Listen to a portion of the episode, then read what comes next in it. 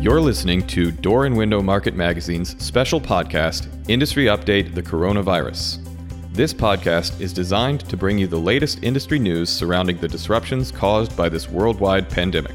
And now I'll turn it over to Drew Vass, editor of DWM Magazine, who will give you an update and introduce our special guest. I'm Drew Vass, editor of DWM Magazine. Welcome to our podcast. Today, we'll speak with Sarb Kaler, president of A1 Windows in Burnaby, British Columbia, to gather some ground level perspective from Canada, including everything from manufacturing through installations. We'll also find out which of those areas are most affected, as well as how economic relief measures are working or not working. We'll see. First, a few things to cover from recent days. The U.S. Department of Treasury announced over the weekend that it's temporarily postponing deadlines for importers to deposit certain estimated duties, taxes, and fees. In order to capitalize on a 90 day extension, companies must prove significant financial impacts and they must stem from mandatory shutdowns. The impacts have to include 60% year over year reductions in gross receipts from March 13th through 31st or April and that's 2020, of course. Some things to note, however, the remedy does not allow for the return of deposits already made, and it also doesn't apply to imports currently subject to anti dumping and countervailing duties or tariffs. Those must still be paid on time. Look for more details in today's newsletter or on dwmmag.com. Also in the news, PGT Innovations announced yesterday consolidations for some of its operations in Florida. The company expects to cease production at its Orlando facility in June. That's where the WinDoor and Eze-Breeze products are made. Going forward, they'll be produced in Venice and Tampa. The company's president and CEO, Jeff Jackson, who we recently interviewed on two of our podcasts, by the way, says this is an important part of integration plans after acquiring New South Window Solutions, plans that he expects to reduce annualized operating expenses by 3.5 to 3.8 million. Now for some positive notes, and we like to include as many of these as we can, so please keep them coming. Distributor and door fabricator Palmer-Donavin launched a contest for the month of April asking participants to nominate a frontline worker anyone from food service and grocery store workers to first responders and medical professionals, just about anyone who's doing their part for the rest of us.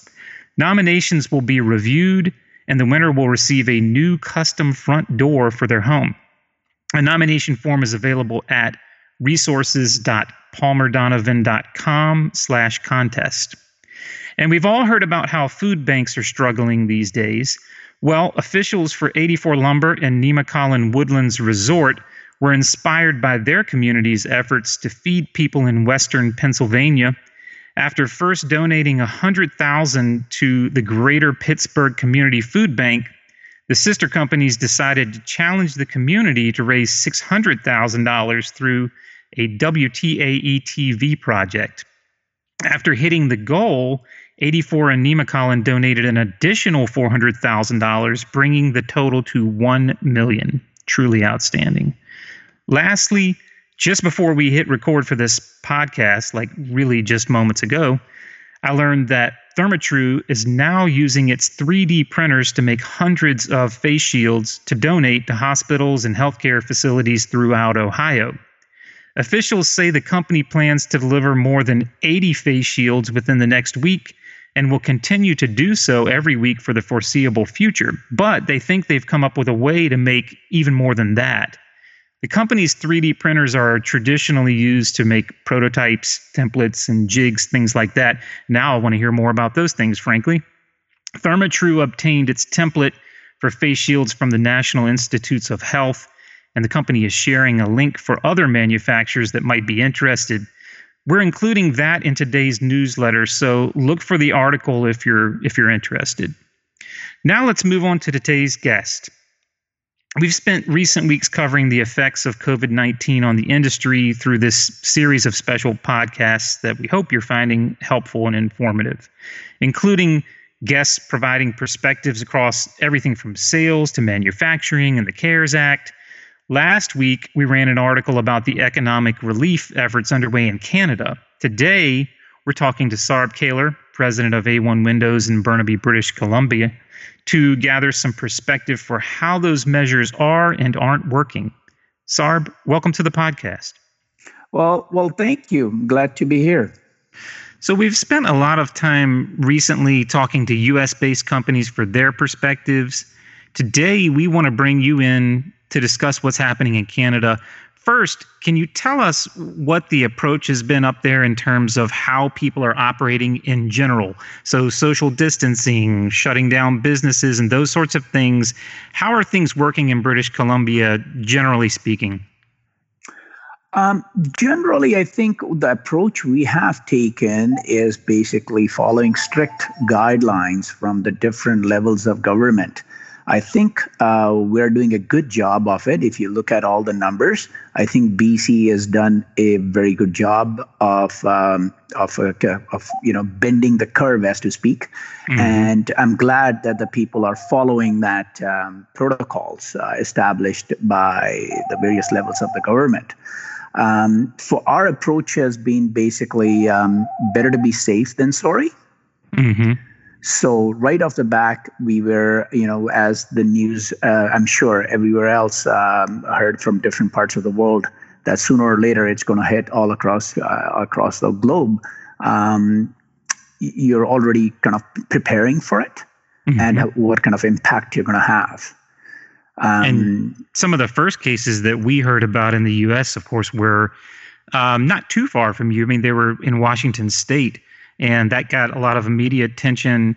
Um, I know that that's a fair distance from you there, as well as across a national border, of course, but um, still in your general neck of the woods, so to speak. So uh, when did when did you first become aware, or when did things start to to um, when were there first impacts there?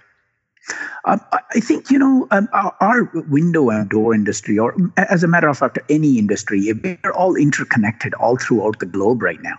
So mm-hmm. when it first started, uh, you know, you, the news coming out of China, uh, even in late um, 2019 or even January, to I guess January is when I would say that things started, uh, um, you know, the information getting out regarding what's happening. Um, you know, the supply chain, if you look across, uh, is is connected to China, Europe, Italy, you name it. We're all interconnected. There's different suppliers, there's different manufacturers.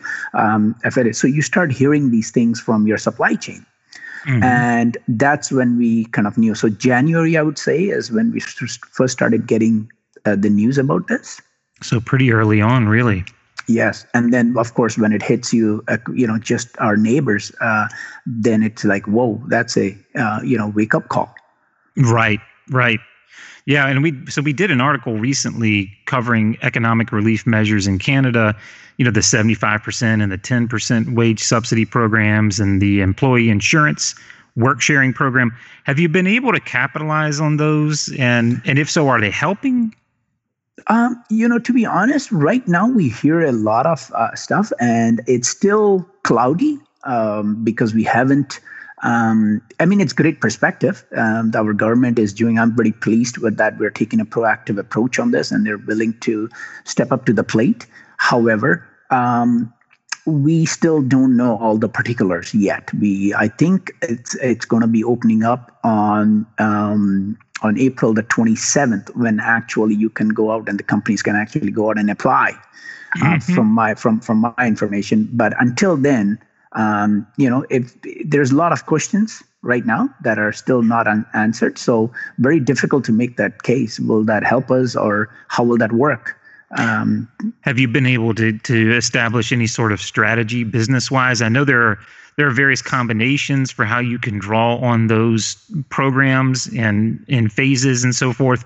Have you been able to game plan for that, or do you have enough information to?